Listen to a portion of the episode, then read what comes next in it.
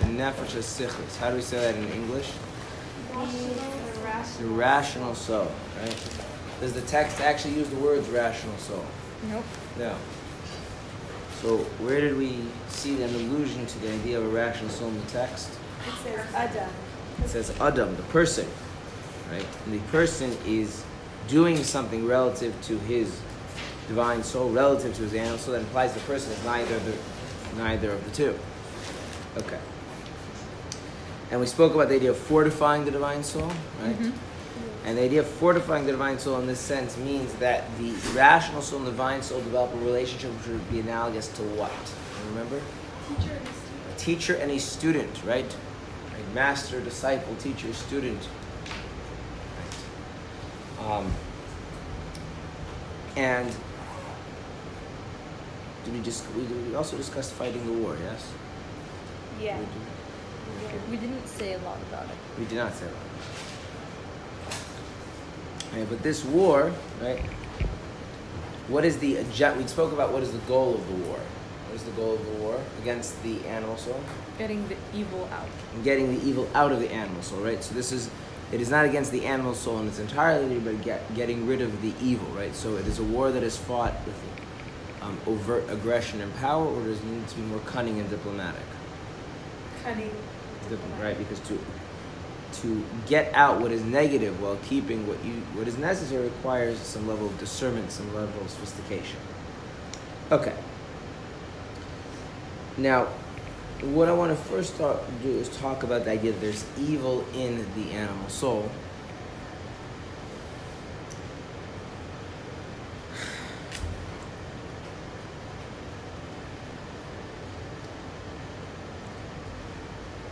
Before we get to what the evil is, what do you think the definition of evil is? And without describing the animal soul, what the evil in the animal soul per se is, what makes the evil evil? What characteristic does it have that makes it that there should be a war fought to get rid of it? If you say it's evil, it's bad, then you're not answering my question. What makes it so false? Specifically. Yeah. What? It's false? Mm-hmm. So this is a war of truth against falsehood. It's against Hashem. Okay. That's very altruistic. It has a negative ramifications. Like, it has a negative effect on... It has a negative effect on what? Someone, was that, something, that's right, someone, something, but someone said Hashem. I don't like that answer. Why do you think I don't like that answer? Too impersonal. Has negative effects on what? Mankind. Well, the Jew has a divine soul, right? So it's not that you're wrong that it has negative effects. It's against Hashem, but the real focus of this is that it's negative for the divine soul, which obviously correlates with being negative against Hashem. But I want to pause a little bit and talk about that because this is going to be very important.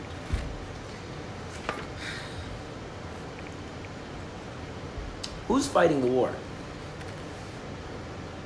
Which soul is fighting this war? What? Is that what the text says? The rational soul, right? The rational soul fortifies his divine soul and wages a war against his animal soul, right? So who's fighting the war? The person, the rational soul. Well, why is the rational soul so against whatever this evil is? Well, that's the result of the rational soul being a disciple, being a student of the divine soul, right? So there are elements of the animal soul which are negative or evil or harmful for the divine soul. Now, ultimately, that's true. That's what means it's against Hashem. But if we take the divine soul out of the picture, would those same elements seem to be negative to the rational soul? No. So therefore, would it feel any need to fight against them, to eradicate them, to destroy them, to get rid of them? No. Okay. So let's let's step out of the text for a minute and let's flesh this out a little more concretely. I'm going to tell you a story, and then I want your reflections on the story, okay? There was once a Jew, Chassid, who had a spiritual fall.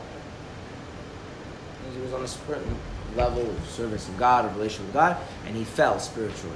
He was not where he was. Has that ever happened to you? Mm-hmm. Okay. So he went to his Rebbe, who's the third Chabad Rebbe, the Tzemach Tzedek. And the Tzemach Tzedek pulled an apple out of his drawer. An apple.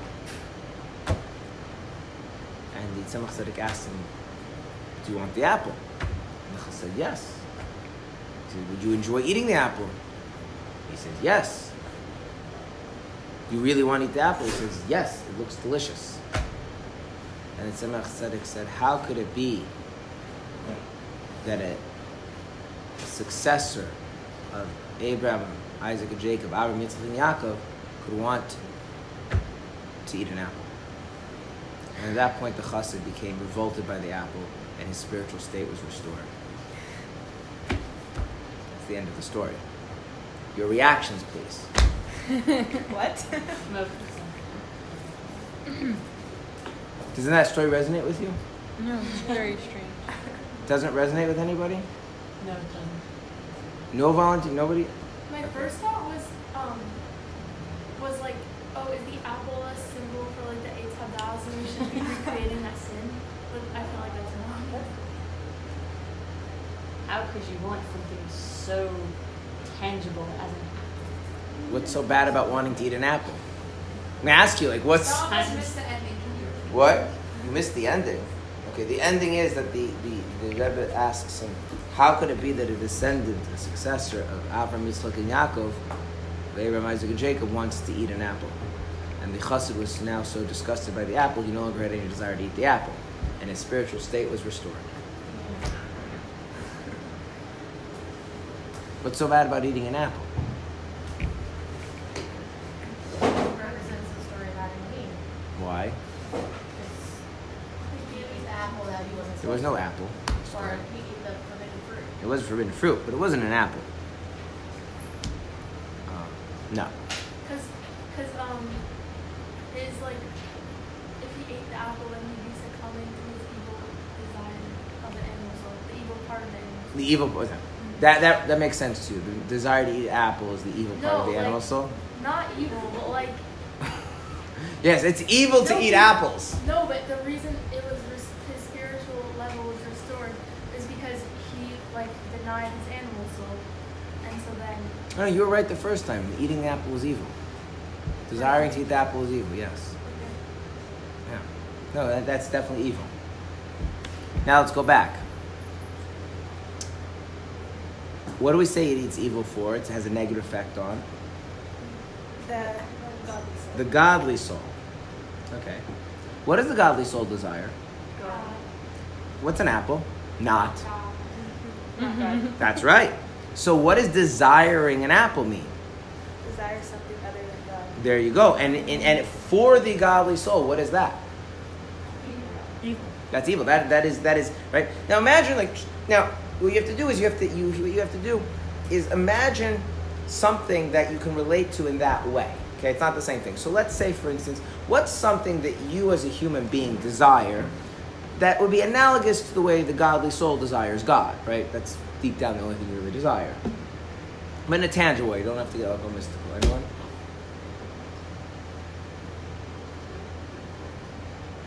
How about staying alive, yeah? That's a pretty important thing, right? Okay. Mm-hmm. Are there things that take away from your life that are tempting? Yeah. What? Smoking, yeah.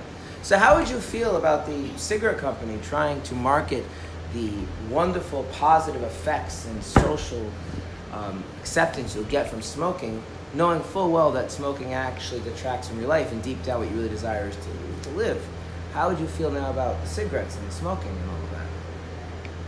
when you put it in that perspective. You wouldn't think of it too positively, right? Mm-hmm. How about companies marketing lots of sugary cereals to kids? I'm saying it has vitamin B in it. Yeah. So how do you feel about that? Mm-hmm. The more you think about the effect it really has on the child's health and quality of life. Now it's, evil needs a point of reference, right? So if you're the godly soul and the godly soul's total and only desire is for God, then anything that allures the person away from that, no matter how banal and how mundane, how does the godly soul take that? Serious offense. It's a serious offense, right? It certainly inhibits and disturbs the godly soul's journey to discover and find to get closer to God. So what's the evil in the animal soul then? What is the evil in the animal soul? Anything that is not God. Well, so then isn't the entire animal soul evil?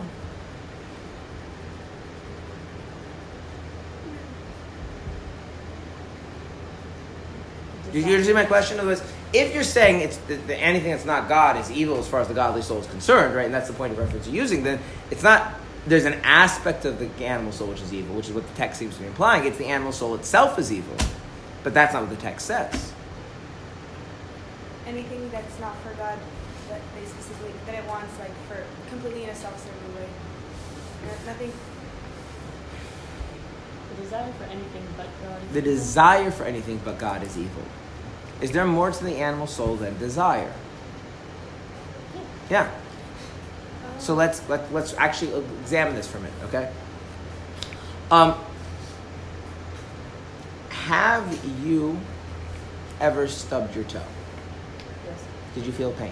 Yes. Okay, is that pain the product of the rational soul, the divine soul, the animal soul? It's not really not the body, right? Corpses don't experience pain, right? So which of the souls is responsible for generating that painful experience when you stub your toe? The animal soul? Yeah. First off, let's stop, make sure it makes sense, right? A body absent a soul. We have another name for that. What's another name for body absent any soul? Corpse. Do corpses experience pain? Cadavers, corpses, they experience pain? No, but that's because they don't have pain receptors anymore. Well, pain is a subjective experience. It's not a physical reality. That doesn't mean it's a soul. Wait, you mean they don't have nerves? Wait, cadavers have nerves. What? But they're not. They're not what? It's not alive. And what makes something alive? So pain is an aspect of living, right? Okay. Wait, so the animals have an aversion of that. Sure. Like a nefesh. Sure. Yeah. So they so an animal stubs their paw, it also experiences pain, right? You stub your toe, you experience pain. Okay.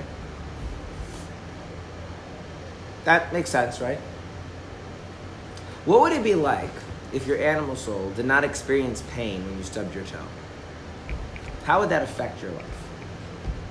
Let's think about that for a moment. You could possibly endanger your life without... Well, at least your toe. I don't know. Depends how far this problem spreads, right? You're saying just in the... It was just the toe. It's just the toe. If it was just the toe would be in danger. The rest of you would probably be okay, right? But what if you didn't experience, like, any physical pain? What? Yeah, you would destroy your body pretty quickly, right? Think about exercise. What would happen to exercise if you didn't experience physical pain? Would you know whether you're destroying your body? No, you wouldn't feel it, right? Okay. So pain, it's quite a functional thing, right? You ever had the need to burp? You had that need? I know it's a little embarrassing to talk about. You ever had the need to burp? Okay. Would you say that's one of the things you desire in life? No. Like my desires in life involve... Heartburn, maybe. So there's maybe a desire to get rid of the pain that might do it. Okay, right. Now, why do people burp? Because they're animals. Yeah, but why? Like, what's the burping? There's too much excess air in their body. Yeah, there's some excess air. It could be any kind of gas, actually, right? And there's some sort of awareness of that your animal soul facilitates that says, you should probably allow yourself to burp right now, right? Because you could hold them in, right? You ever tried holding a burp in because you're like really embarrassed when you burp in the middle of like an important meeting or something? Mm-hmm. That puts a lot of pressure on the inside. Okay. So we have all kinds of sensation, right? Hunger, need to go to the bathroom, need to go to the bathroom, pain, right? How about vision, sense perception, right? All these things are features of the animal soul. Are any of these things synonymous with desire? No. So what I want to do is I want to pull out desire and talk about desire as a distinct phenomenon. Because desire is not the totality of the animal soul. Right. Okay. Yes, now you can ask your question. You're okay. So there's a desire to see. Is that right, there's seeing, and there's a desire to see. It's not the same thing. So what's desire distinct from pain, pleasure, itching, seeing, tasting sweet things, right? Those are different things than desire. What is desire? Hearing, watching. What? It's chosen. Now, all your desires are chosen. You sit down and choose what to do. You don't necessarily choose a desire. You can have an instinctual desire. Yeah, like most of us, like the desire for pain to end is pretty instinctual, right? Yes. So, but what is desire? You're yearning for something, you're wanting it. You want to fill. No, keep going. You want to fill. I was going to say fill and need, but it's like you're plunging. There's some sense in which the thing that you desire, you have some kind of identification with, and so. At least there's a sense, whether it's true or not, is a separate point, that when that desire is fulfilled, sometimes how you'll be, we use this word, more whole, more whatever, and when that desire is unfulfilled, you're lacking in some way. Does that make sense? Mm-hmm. Okay. Which is why, by the way, there are a lot of things we may even have urges to do, but we wouldn't really call it desire. Like, I would say most normal, healthy people, it's not really fair to use the word desire when talking about going to the bathroom. Like, at some point, the body needs to go to the bathroom, and the animal soul provides us with the sensation that, you should go to the bathroom or there will be consequences, right? But most of us consider that to be a concession if we think about it at all. But if we do think, we think of a concession to the just biological functioning of the body, right? It's like, just use a more tangible metaphor for this. If the engine light goes on in your car, and so now you know you have to take it for the mechanic, right? Most of us wouldn't say, I desire to take my car to the mechanic, right? I'm accepting that it's got to get done, otherwise the car's not going to work, right? And I have use for the car. But I wouldn't really have that sense, the same sense of, I identify with the act of taking it to the mechanic, and when that happens, I at least anticipate I'll feel some sort of fulfillment, and if it doesn't happen, I feel lacking. It's much more of a pragmatic and technical thing. Does that make sense? Yeah. Okay. And what about hunger? Is hunger the same thing as the desire to eat? No. In fact, did you know in Jewish law it's required to differentiate between hunger and the desire to eat? Why? Because there is a positive commandment to sanctify oneself, and there is a prohibition against gluttony, and the only way to perform those things is if you have some sort of internal sense of the difference between hunger and I guess what you would call appetite. I'm not going into it's not the same as the laws of Shabbos, but if you look in the abbreviated code of Jewish law or Maimonides codes or these codes, it does mention this idea that. So the animal soul has this element of desire.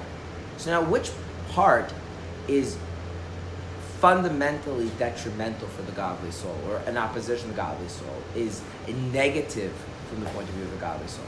Is hunger, as far as the godly soul is concerned, a negative thing?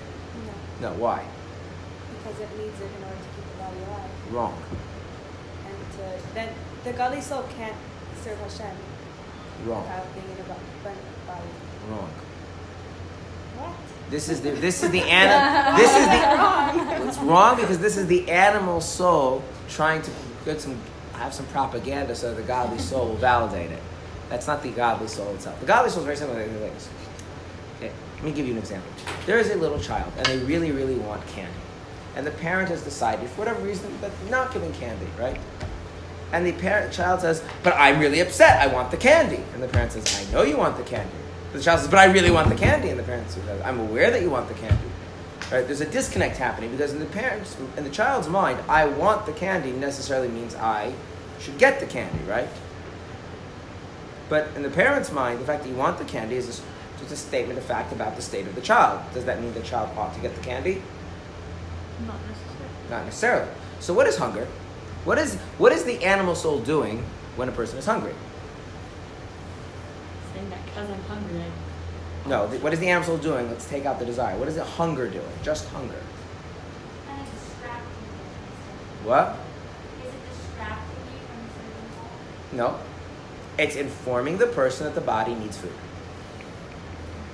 But now there's a separate question, which is it going to do that in the body? Do I, as a person, or does the godly soul feel that it's important to feed the body, right? It's a separate issue. For instance, okay, on Yom Kippur, the godly soul has no interest in feeding the body, right? And on the day before Yom Kippur, the godly soul has an interest in feeding the body. Why? Because eating the day before Yom Kippur is a mitzvah. Eating on Yom Kippur is a sin, right? Okay, so it would be nice if the person, right, because it's the person that's actually running their life, would be aware of whether the body needs food or not, right? Because then they can make a decision whether or not they should give the body food or not based on the values and agenda of the godly soul, right? Because we're talking about we're living life that way. And what if the godly soul said, no, it's very nice the body needs food, but right now that's not what's important. Okay, all I got was just dry information. Okay, but I'll give this in the sense of a military. In a military, they have something called intelligence. What is the purpose of intelligence in the military? To give information. To give information, right? You know how intelligence officers get themselves in trouble? When they give advice. When they give advice. Take right? matters into their own. That's right. Your job is to make it that those who are the decision makers are informed as to the reality of what's going on. It is not your job to set the agenda. It is not your job to decide how the options and cost and benefits should be weighed, right? It's just that you should be aware of what's the reality. So when the animal soul is producing sensations of hunger, it's in simply informing the person that the body needs nutrition. It's not actually telling the person you should eat. What's the part that's telling you you should eat? That's the desire part. So there's two elements here. There's the hunger, and then there's the desire. The desire. What's the hunger? Producing a sensation that the person knows the body is lacking food. So that is just a description of something. You are now aware of that reality. What then the animal soul does something else, which says, "And you should feed me." What's that? Evil. That's the desire part.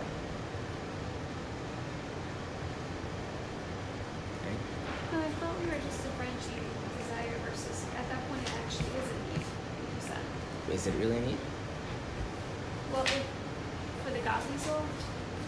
Needs. This is one of my little spiels. I hate this thing about needs.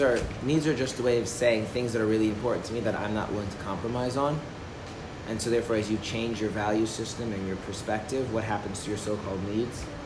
Yeah. So needs are not in any they're not an absolute thing. For instance, do you need to breathe? Yeah. Really? What if you've decided that something that's really, really important, that somebody jumps on the grenade before everybody dies? Because you don't want all your friends to die, so you jump on the grenade. At that point, you really need to breathe? No, you don't need to breathe anymore. You need to breathe assuming that you want to continue living, right? But if you don't want to continue living, like you made a choice that that's not what's important to you anymore, then do you need to breathe anymore?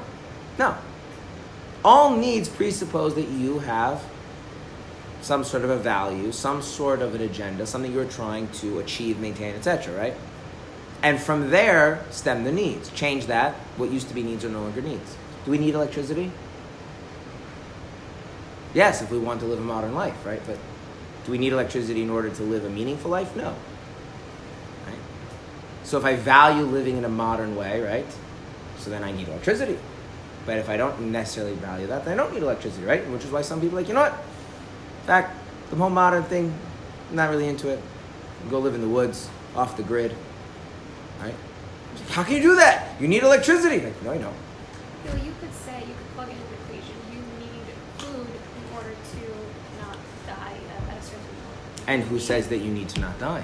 Okay, but that's what I'm saying. It depends on the equation you're plugging in. That's right. So the equation is being determined by this other thing, which is the desires. Hunger is simply the sensation that the body is lacking food.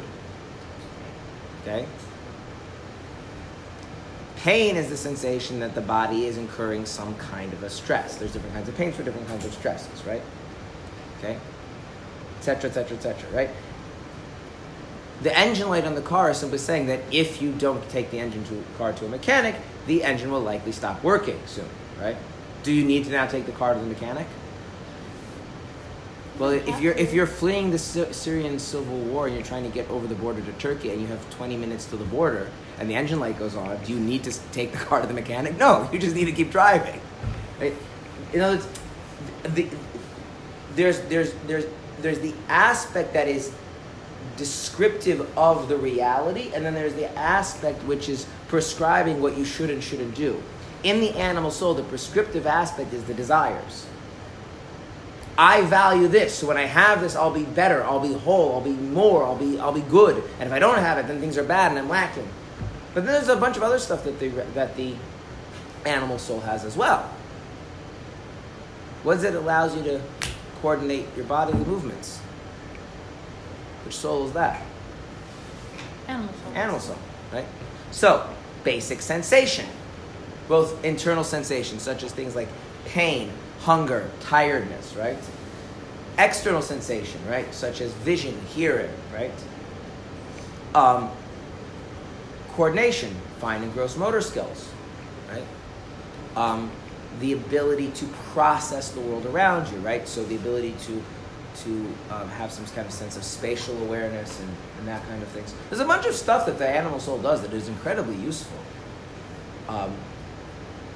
Because what it does is it allows for an interaction with reality. But now, those things are not actually driving anything. They're not motivating. Then there's this other aspect of the animal soul, which is the desire. Are you capable of doing math? What? Not very high level math. Basic math. You know, addition, subtraction, multiplication. Are you what? Just that. Okay. Do you desire to do it?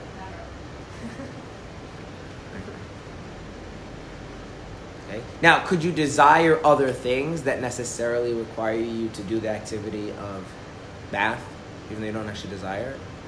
Yeah, right? Like, you don't desire to take your car to the car mechanic, but, you know, you desire other things, and that requires it, so it's good that you have the thing that informs you, right? You may desire, I don't know, to live a financially stable life, and so, for some strange reason, right?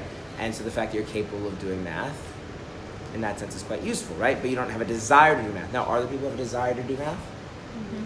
Yes. Those people are crazy. Okay? And again, if you want to on a very simple biological level, think about the desire between putting food in your body and getting the food out of your body. Where do most people have a desire for? Getting the food in or getting the food out? In, right? Getting the food in. It's not just we have the sense that the body needs an intake of food. We also feel a desire for that, right? Whereas when it's getting the food out of the body, we have an awareness, and we're like, well, I probably should do it because I don't want the consequences of not doing it. But very few people actually have a desire to do that activity in and of itself. Okay, so the desire has to be seen as a separate dimension from the totality of the animal soul. Does that make sense? Okay, so every other part of the animal soul other than the desire is neutral. It's not good, it's not evil, it's neutral. Okay? Very, very simple, yeah? So we're not saying that the animal soul is evil. No, we're not saying the animal soul is evil. Right? And not even, are we saying that the desire is evil? The desire is evil. Okay, well, so what I want to do is I want to first talk about the part that's not evil. has a negative effect on something. For this case, the point of reference is the godly soul, right? Because the rational soul is a disciple of the godly soul now, at least. And when you said that it means a point of reference, are you saying because otherwise it's like relative? No, I'm just saying the concept itself needs a point of reference. Evil is defined as the negation of some, a negation or going against something. So we need to have what that something is. I'm not getting into the issue of moral relativism. Whether you're moral relativist or moral absolutist doesn't matter. Evil is a secondary concept that is in reference to some notion of a good. You first have to have a notion of a good, only then you can have a notion of an evil. So you could say the notion of good is God's will, and then everything against God's will is evil, right? You could say the notion of good is what makes me feel good, and then there's... But evil as a concept is defined relative to a good. You have no good, you automatically have no evil. Does that make sense? Okay.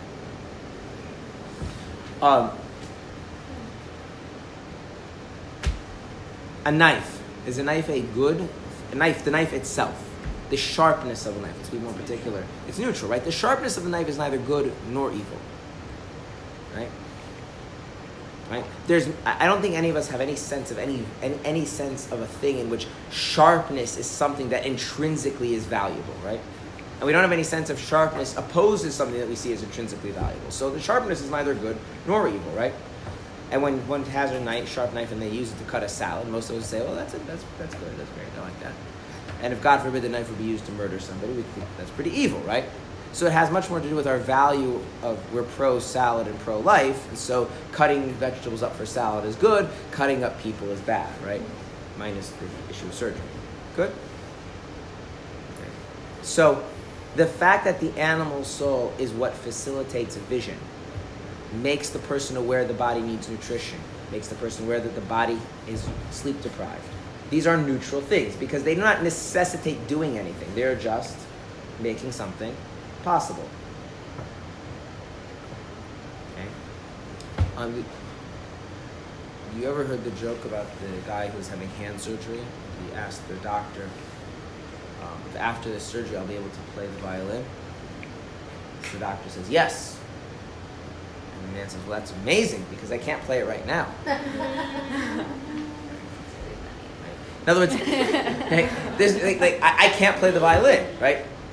So Even if there was some good in playing the violin, it would be unavailable to me, right? And if there's some bad in playing the violin, it's also unavailable to me, right? That just reality doesn't exist, right?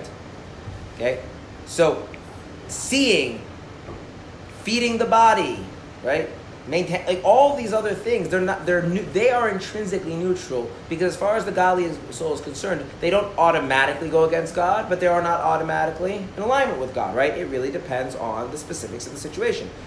Feeding the body Erev Yom Kippur is godly. Feeding the body on Yom Kippur is not godly. So the fact that the animal soul makes the person aware the body needs food is neither good nor bad. It's neutral. Is that what? This is no. It's not even Klipos Noga. This is not Klipos Noga at all. This is. So it's a different type of neutral thing. Klipos Noga is not neutral. It's a myth. It's a what? It's a myth that it's neutral, not neutral. So what is it? What? So it's evil. Klipos Noga. Oh wait, this stuff or the Klipos Noga? Which one are you asking? Evil.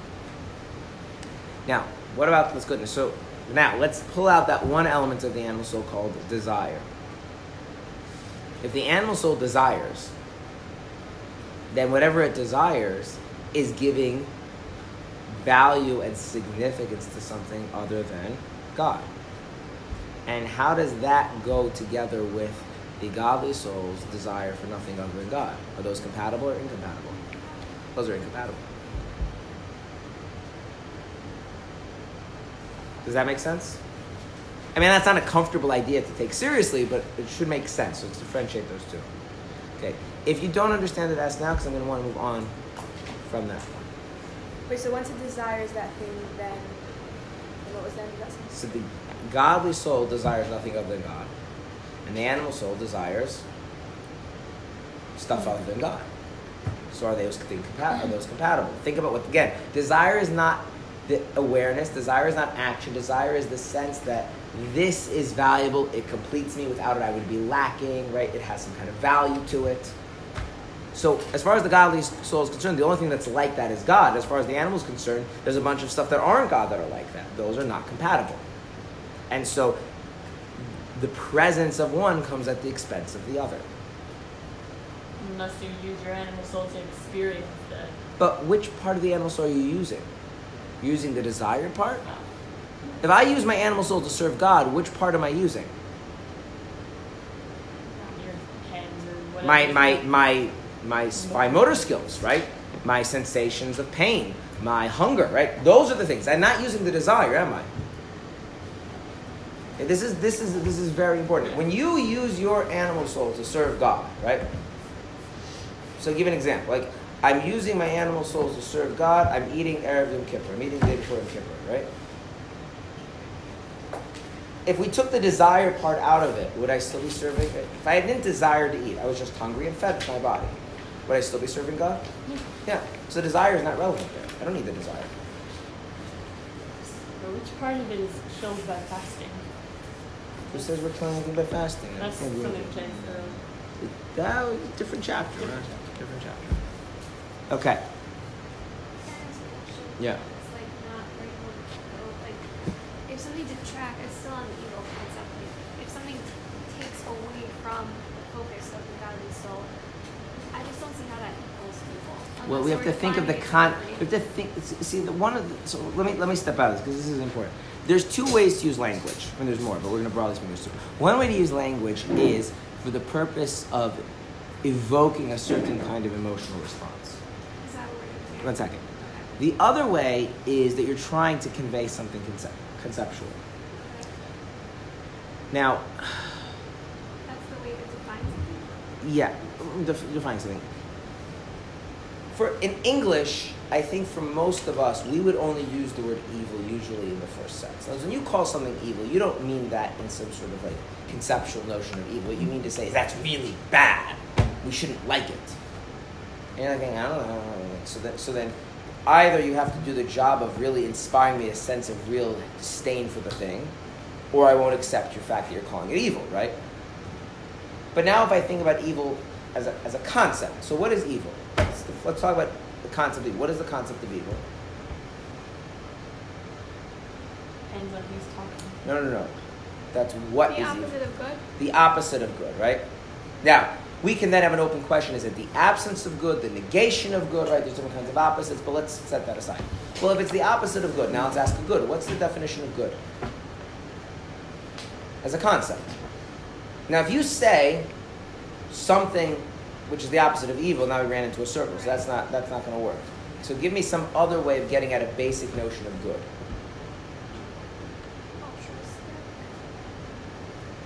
What? If you have a sense that something is good, how do you relate to that? Positively, right? So when we think of something as good, we think of it as desirable, valuable, right?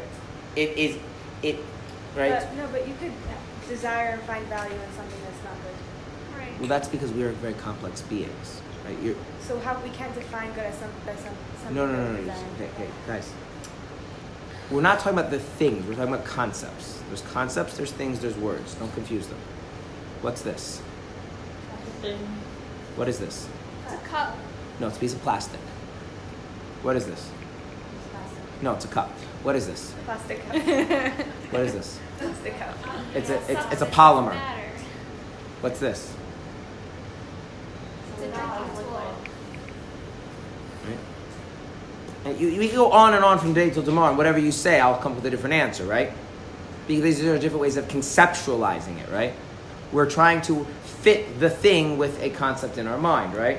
Okay, so concepts exist where? But then there's the actual thing itself, okay? Now, candy bars, are they good or are they evil? Well, I'm going to start very simply, okay? Living, continuing to live, we have a sense that that's something that's valuable. The functionality of that life, we have a sense that the more functional we are, that's valuable, right? So the duration, quality of life is valuable. the effect of eating candy bars on that is negative. Therefore, I would conceptualize eating candy bars as the negation of a good, and therefore I could label it conceptually as a evil.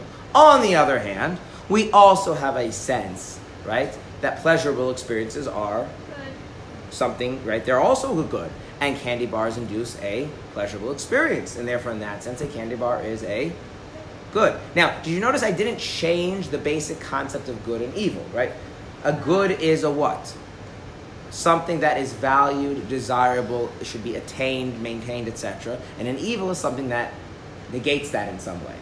Just changes the concept. Oh, right. But now the problem is, and this raises the question is, what is the perspective I use to ascertain a good or the good, and then that will alter what my notion of evil is, right? But the basic notion of good and evil aren't changing, right? So when an atheist says believing in God is evil, and the religious person says atheism is evil, they're actually not arguing about the meaning of the word evil. What are they arguing about? What's evil? Concept. They're actually not arguing about what's evil. They're actually arguing about belief. Well, evil is defined in terms of a good, right? So what are they really arguing about? What is better? What is good? What is good, right? For some notion of the atheist has of what good is, that he sees a belief in God in contradiction to that, right? There's some notion of the believer that he sees that denial of belief in God as an evil relative to that, right? So there's something about how they see, experience the world that caused them to see different things as good. Okay. Now, I'm not getting to the question whether there is an actual objective truth to good or not. That's like not the topic of the class, because it's all about an internal process. So now, for the godly soul, what is the only good? God. Right? And therefore, the only notion of desire, as far as the godly soul is concerned, could be God, because God is the only thing desirable. Okay?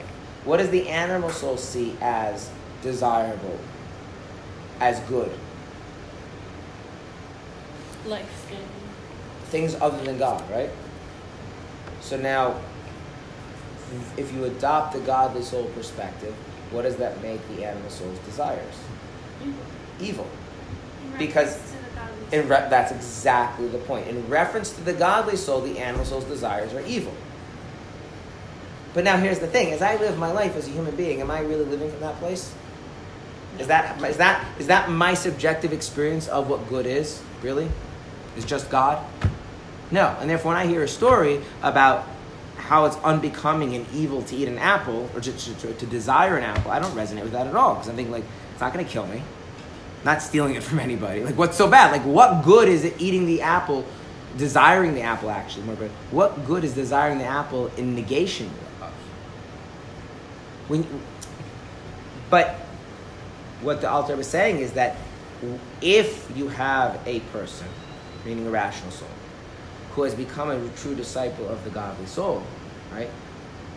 They will now also have the view that the desires of the animal soul go against what is good, because they're desiring things, placing value on things other than God, and that goes against the sense of the godly soul that the only thing that is good, the only thing that is desirable, the only thing that is worth valuable is God himself. So the element of the animal soul is its desiring quality. The fact that it desires, it yearns, it thirsts, it hungers, not hungers in the sense of like I feel hungry, but hungers in the more psychological sense. That's its evil. It's the fact that it produces bodily awareness, coordination, all those things, those are neutral, because those don't necessarily stand in a for or against relationship with the desire of the godly soul. Now, we'll take a step out of this for a second. What would happen if you go around trying to kill your human capacity for desire? How do you think that's going to affect you as a person? Drive you nuts. Nope. It won't drive you nuts. Far worse than that. It'll kill you. It will kill you. Literally. Like, without joking. It will kill you. If we get rid of our human capacity for desire. Why? Desire to stay alive. Because desire, right? Because remember the desire that motivates everything, right? If I am hungry, like I know that I'm lacking in food, but I have no desire to take care of my body, I have no desire to live, right? Then I just won't eat. And that won't be very good, you know, as far as those of us who value living are concerned. Okay. Is this text in any way advocating the removal of desire? Yes. Think about it for a moment. Think about what we've said and think, is that what it's advocating? So then the rational soul, the human being, has become a disciple of their godly soul and is fighting a war against the animal soul to remove the evil. So now if we plug into that equation what that really means. So what is the godly soul after? What does the godly soul desire? The rational soul has become a disciple of the godly soul. What does the rational soul therefore desire? God. Right? In a way that approximates as much as possible the godly soul and facilitates the godly soul's desire for God, right? And so now it's fighting a war against what? Against the animal soul's desire. So are we talking about the eradication of desire per se? No. We're talking about doing what? Replacing one desire with another. What desire is being removed? The animal soul, which is desire for anything other than God, and it's being replaced with a desire for God. Is that going to threaten the person? Yes. Why? Well, at least it's got the animal souls, just the physical. Why?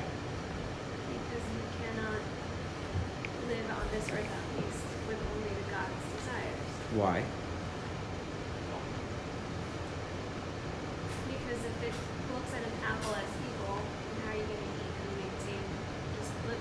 Have you ever taken medicine? Yeah. Does it always taste good? No. Do you still take it? Yes. Why? Because it's necessary for health. So you can be aware that you need to do something, but you have no desire for the thing itself you're doing, right? Wouldn't it make it incredibly hard to do if you have no desire for it? Mm-hmm. Yes, it might. One second. You know the difference between adults and children? What do adults spend most of their time doing? That's right. But they shouldn't. Why?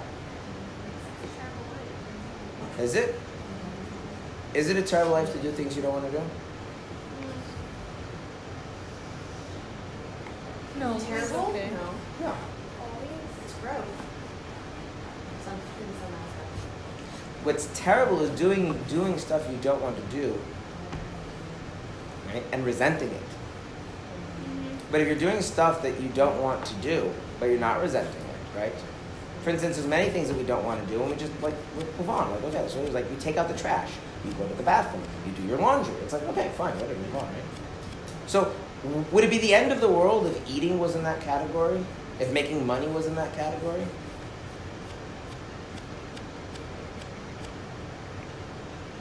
There's just like there's a bunch of stuff that we obviously like. I would like to be healthy. Like, it's just on the animal. So I have a desire to be healthy, right? I have a desire to do things that are interesting and fun, right? And I'm aware that in order for all that stuff to happen, I have to do other stuff that's necessary for that. I don't desire those things, but I do them. So if you just put more and more things into that category, it wouldn't really change your ability to function in the world if you have maturity.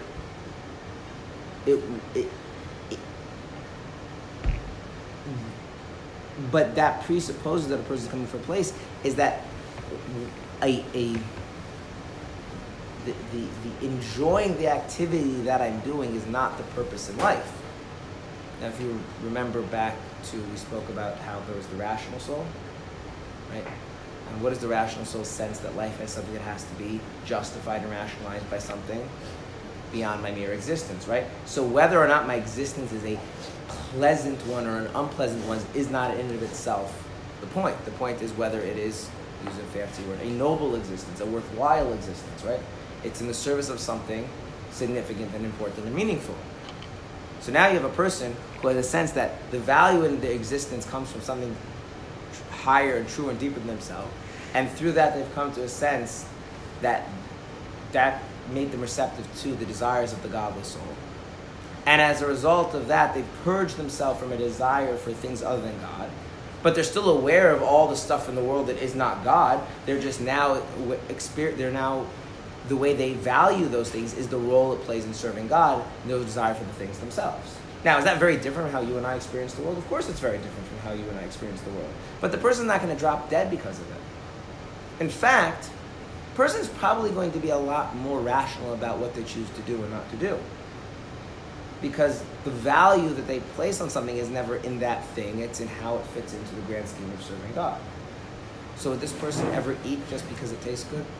Would they ever be a little dishonest because they can make a little bit more money?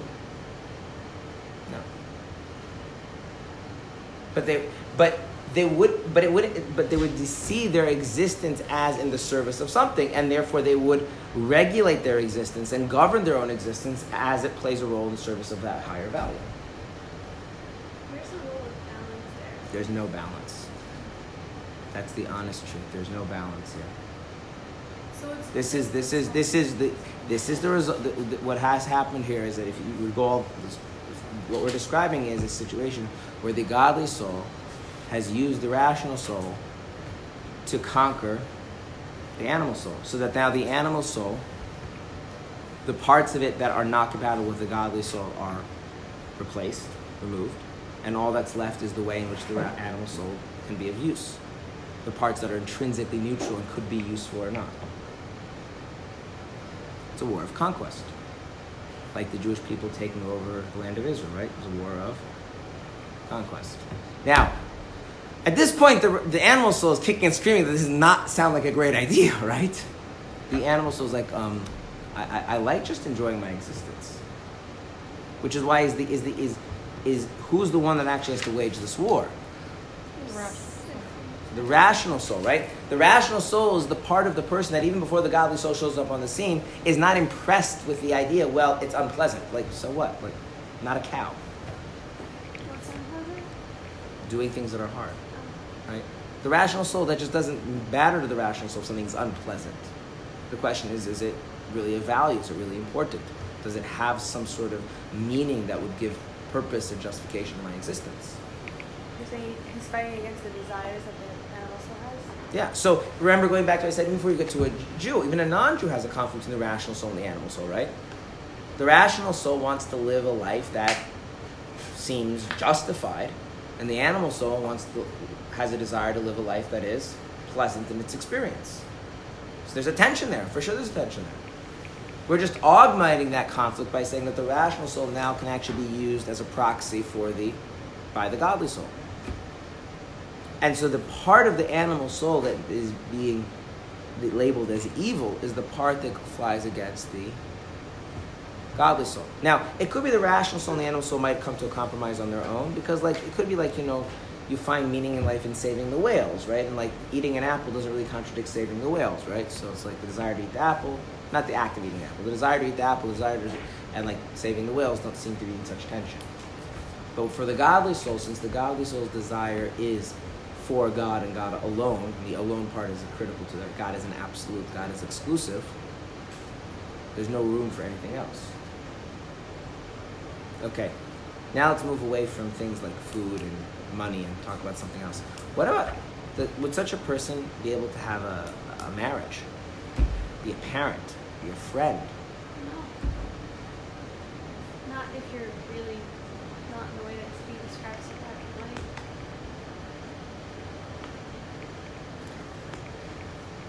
Why? Because there will always be elements that we can take away from it. We don't really define what it means to be godly.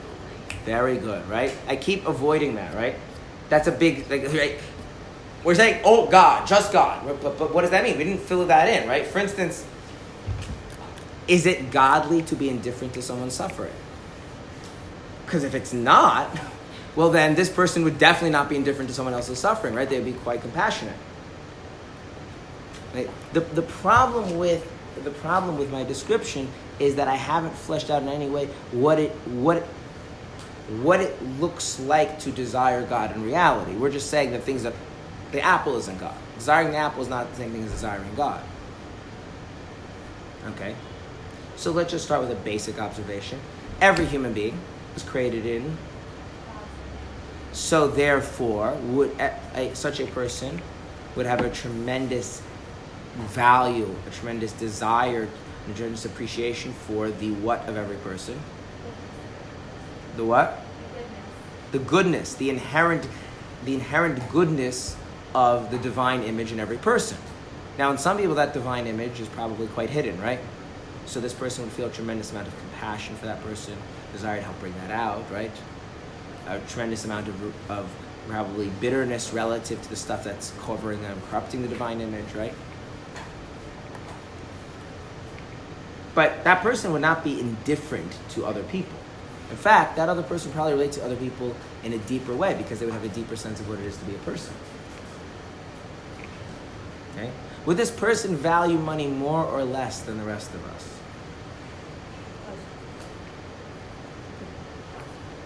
Well, it depends. So, okay, how valuable is 10 agurot? Right, that's the smallest coin. How valuable is that? Not very. Not. You sure? Okay. What can you do with 10 agurot? Tzedakah box. You can give tzedakah. How valuable is one act of tzedakah? Huge. Could transform the entire universe, right? On the other hand, if I don't think about the agorot, the money, from a godly perspective, I think about it from a pure economic perspective, well, how much can I do with 10 agorot? I can't even buy myself like one individual bisli in the shuk, right? Like, well, can I have one bisli? I'll give you 10, don't do it. Right? So it turns out that this person might actually value their money much more than the rest of us, but what they're valuing in it is coming from a very different place. Right? There's a famous story that Yaakov was traveling with his family and he left some stuff on the other side of the river. He had to go back and get it. Does anyone know what he left on the other side of the river? I'm going to use contemporary terms. If you would put it in contemporary terms, what did he leave? What kind of containers? This is not real, but this is just an analogy in modern terms. What did he leave? What kind of containers? What? Right, like little Tupperwares. Like, have you ever left left a Tupperware at the hotel room? Do you go back for that? Yes. Right. Okay. most people don't go back for the Tupperware. Why not? They don't value it as much. Yeah, the Tupperware's is it really worth going all the way back? So why do you go back for his little Tupperware? Why? Because what?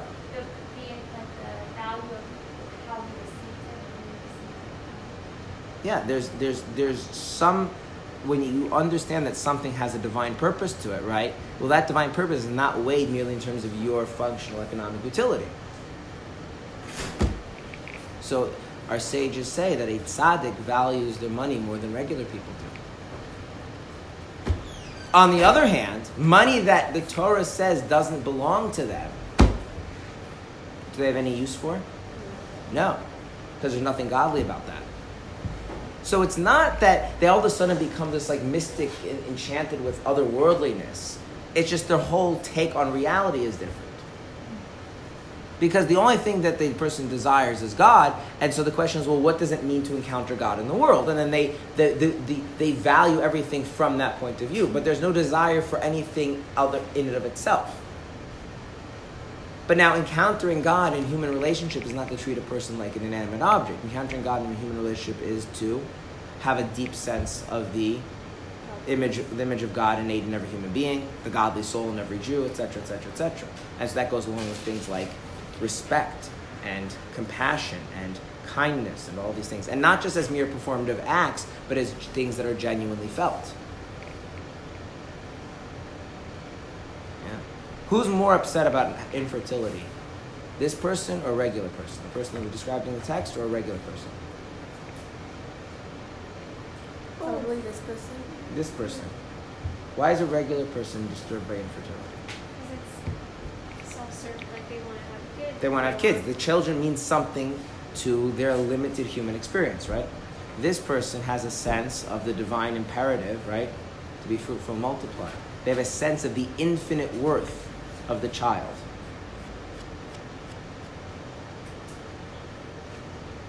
So who's more distraught? In other words, what I want you to understand, if you take what what the text has said and you understand it properly, place in these words what these words really mean. We are not talking about a person becoming more robotic, becoming more pragmatic and technical. We're talking about replacing one mode of desire with an entirely different mode of desire. And the other mode of desire is much more absolute, much more intense. Everything takes on infinite significance to this person's life. A tragedy is an infinite tragedy. A triumph is an infinite triumph. Compassion, because everything is, the desire in everything is how that thing is an encounter with God. Not how that thing is a limited, finite, created entity, a created experience. Now, this is very important. What happens if you just try to get rid of the evil in your animal soul, but you don't actually, but not in the context we're describing here? Then what happens? The person becomes a shell. They become empty, right? And eventually they would just stop caring about anything and die, which is really bad. You're saying if they were to kill the animal soul without developing... If they were to get rid of the desires of the animal soul as an activity in of itself. Instead of doing what at the same time? Instead of what did the text say, is that the rational soul becomes a disciple of the godly soul. And then from that place, it's trying to get rid of the elements of the animal soul which are interfering. Right? And we do this all the time on all the levels. There are things you desire a lot, and there are things that you desire a little. And sometimes the things you desire a little are getting in the way of the things you desire a lot, right? So what do we try to do?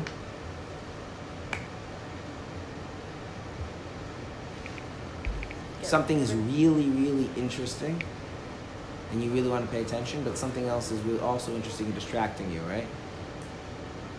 That's not pleasant, right? So what do we do? We try to balance between the two? We try to somehow get rid of the distracting element. But this is in a much more intense way. Right? But the thing here is, what I want you to understand is if the animal soul hears this, all the animal soul hears is the loss of its element of desire. Is the animal soul really hearing the other side of the equation? What's really happening? Let me give you a metaphor. Let's say you have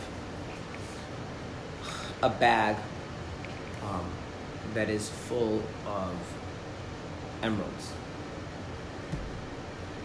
How would you feel if somebody dumped out that bag? Yeah, and they took your bag and they just dumped all the emeralds out in the trash. You wouldn't probably be too happy, right? Why not?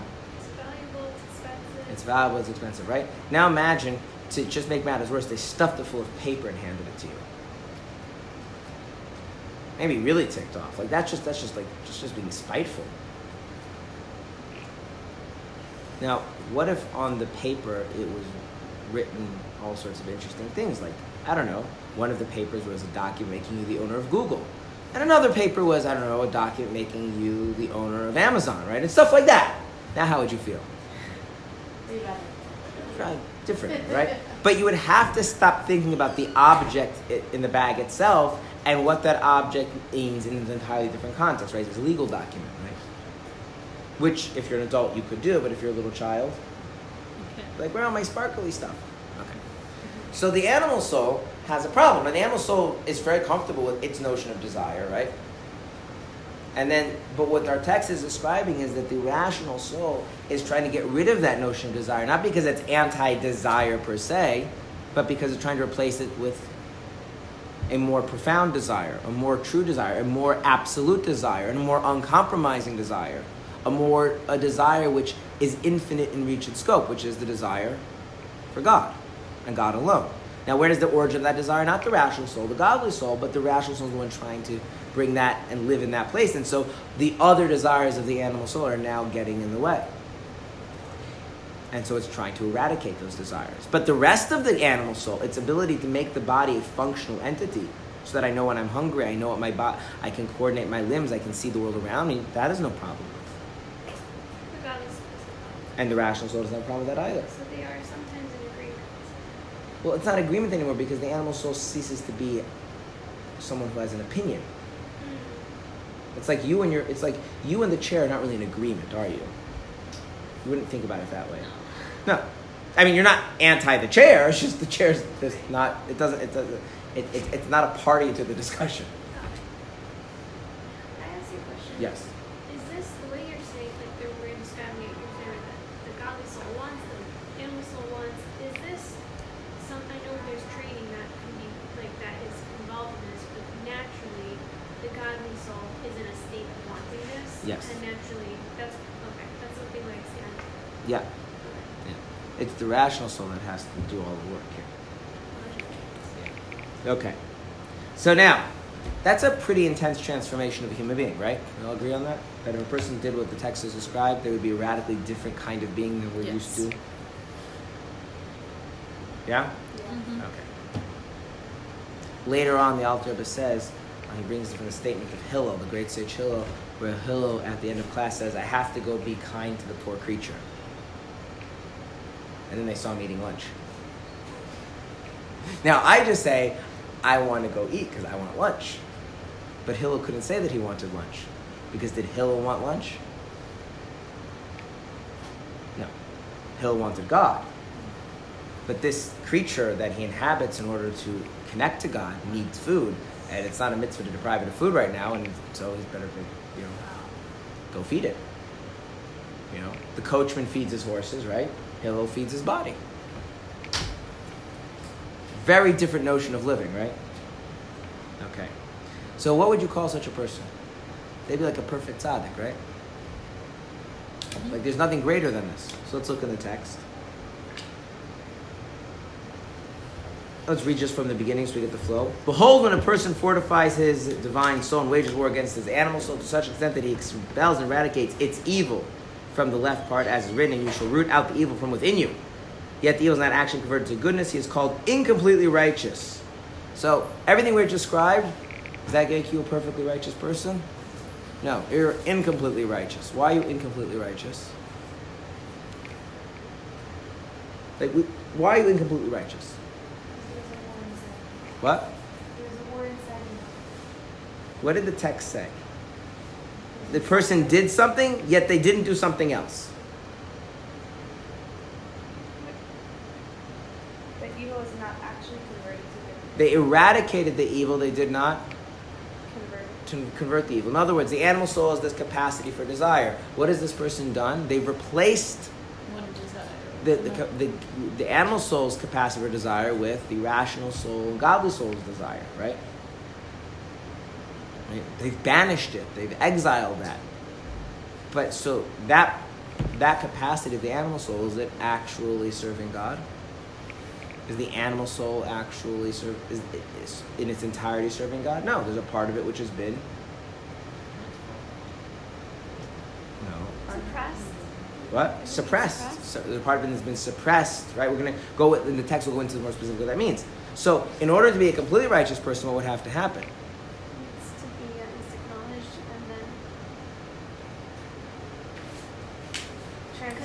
And we need to be converted, right? We need to be transformed. Okay. And this is called a righteous man who suffers. Now, there's a bit of an issue with this translation. So, in Hebrew, there's a word called ra. What does ra mean? Bad. Okay. So, if I say the Hebrew phrase ra loy, what does that Hebrew phrase mean? Bad for him, right? In English, we have a fancy word for that. Someone is, something bad is happening for someone. We say he is suffering. Right? But bad for him just means that there is bad, and he has it, right? And the Zohar actually explains that you could read the word ra'alai, it's bad for him, meaning the bad has been subdued to him, it's been subjugated to him, it's been bent to his will. Right? In the way in which you would say that when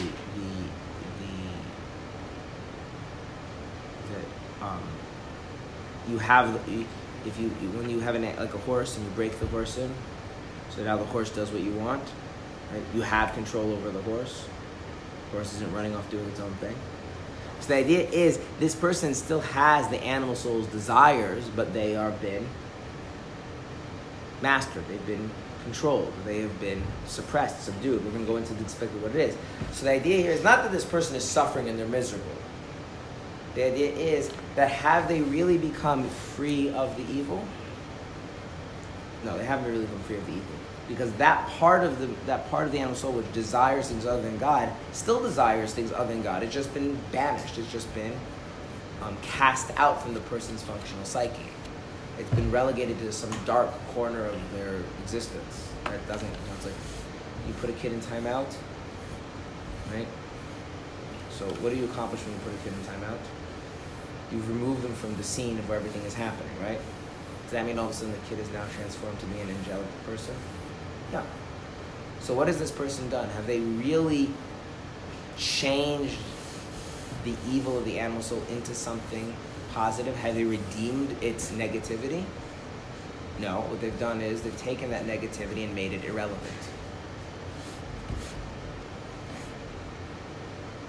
I'll give you an example, just a physical example. Have you ever had a physical discomfort and it like really bothers you? But if you do something really interesting, it stops bothering you. Like you're sick, you watch a good movie, right? Or something like that. What happens? You're no longer, like it's become irrelevant, right? But it's still there. You haven't changed it fundamentally. So has this person actually in any way addressed the fundamental issue that the animal soul desires things other than God? They haven't changed that fact in any way. They've just made it irrelevant to their experience of life. In order for a person to be completely righteous, what would they have to do? Not only would the rational soul have to be a disciple of the godly soul, or the animal soul have to become? A disciple of which soul? Well, not directly. Of the rational soul. And then that person would be completely righteous. Now, that's what the text is going to go on to explain through the most of the chapter, what that really means, what that looks like, what the difference between these two processes are. Okay? So you have two kinds of tzaddik. There's a tzaddik who's incomplete, and there's still the evil within them. And there's the tzaddik that's complete, and there's no longer evil within them, it's been transformed into good.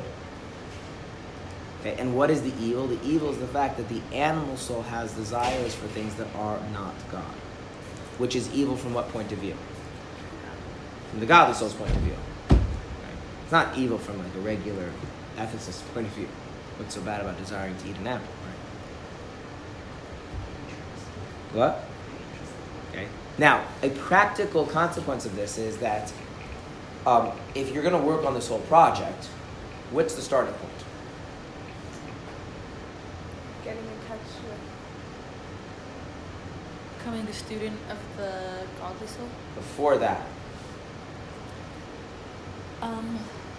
there's a wonderful Yiddish expression. Being a mensch. Being a person. Step one is you have to actually be rational. A person, meaning you have to be someone who's trying to live a life that is meaningful, justified. That the value in life is not how it feels in the moment, but what it's in the service of. Right? Because if you're not living in that place of being a real human being, being a mensch, then the whole thing is not going to happen, can't happen to begin with. Then step two is making yourself as a person a disciple of your godly soul. Then step three would be what? Fighting that war against the evil in the animal soul. And possibly there is another step which is somehow transforming that we're not sure because we haven't learned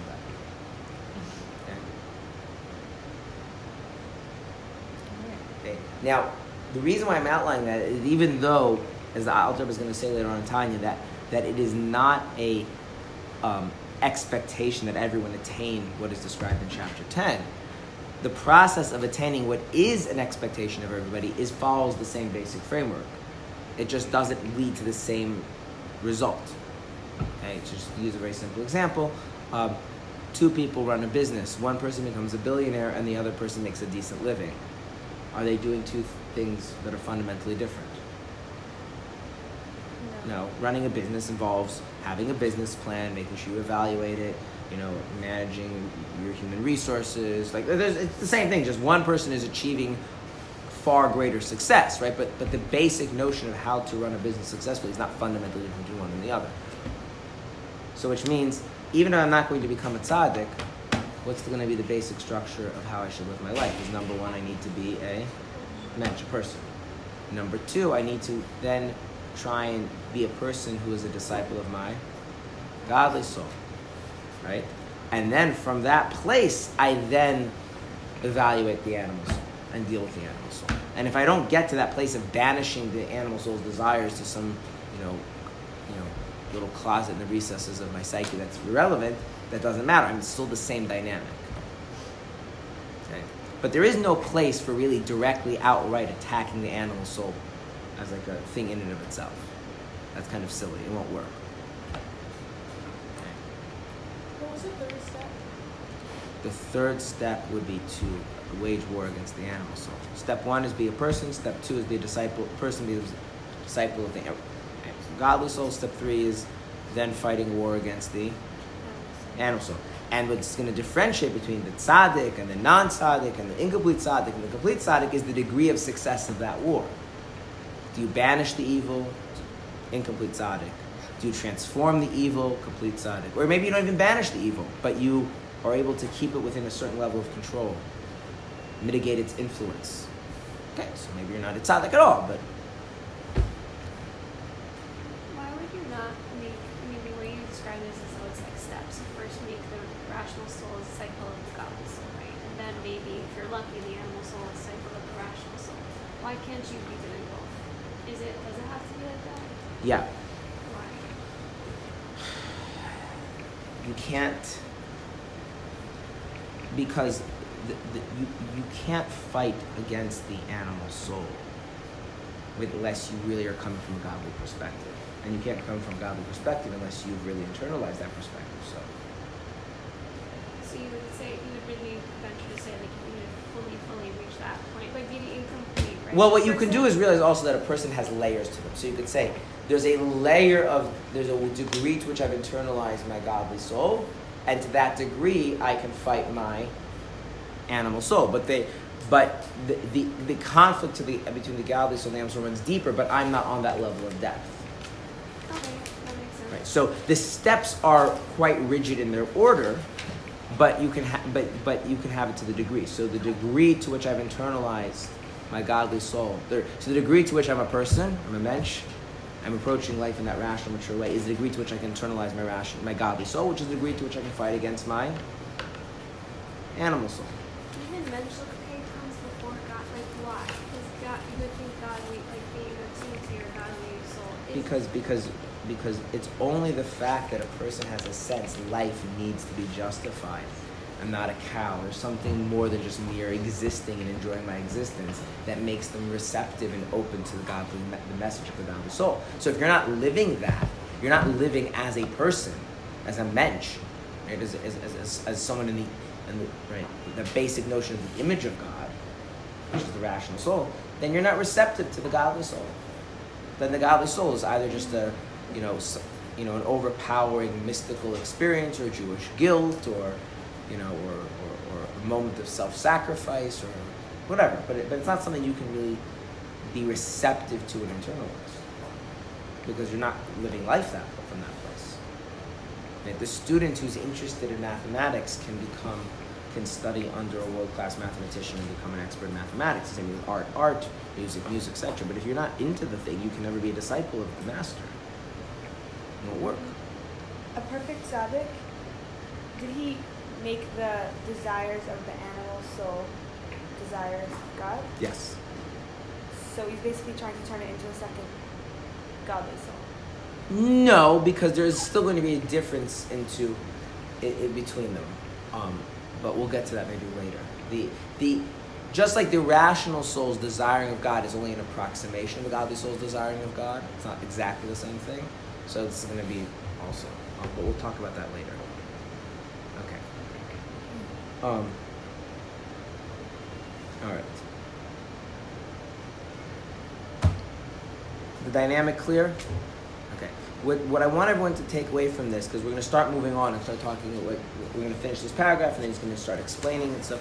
But I want everyone to understand that although we're talking about very lofty things and it seems to be very extreme things, but I want everyone to understand there's a continuity to something that is actually very much relevant to every person.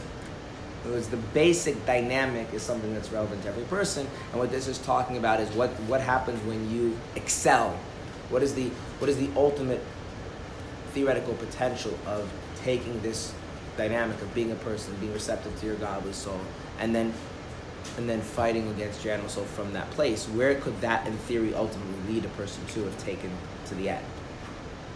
Okay? So see this as the end of a process that we can all begin, rather than something that we have no relationship with.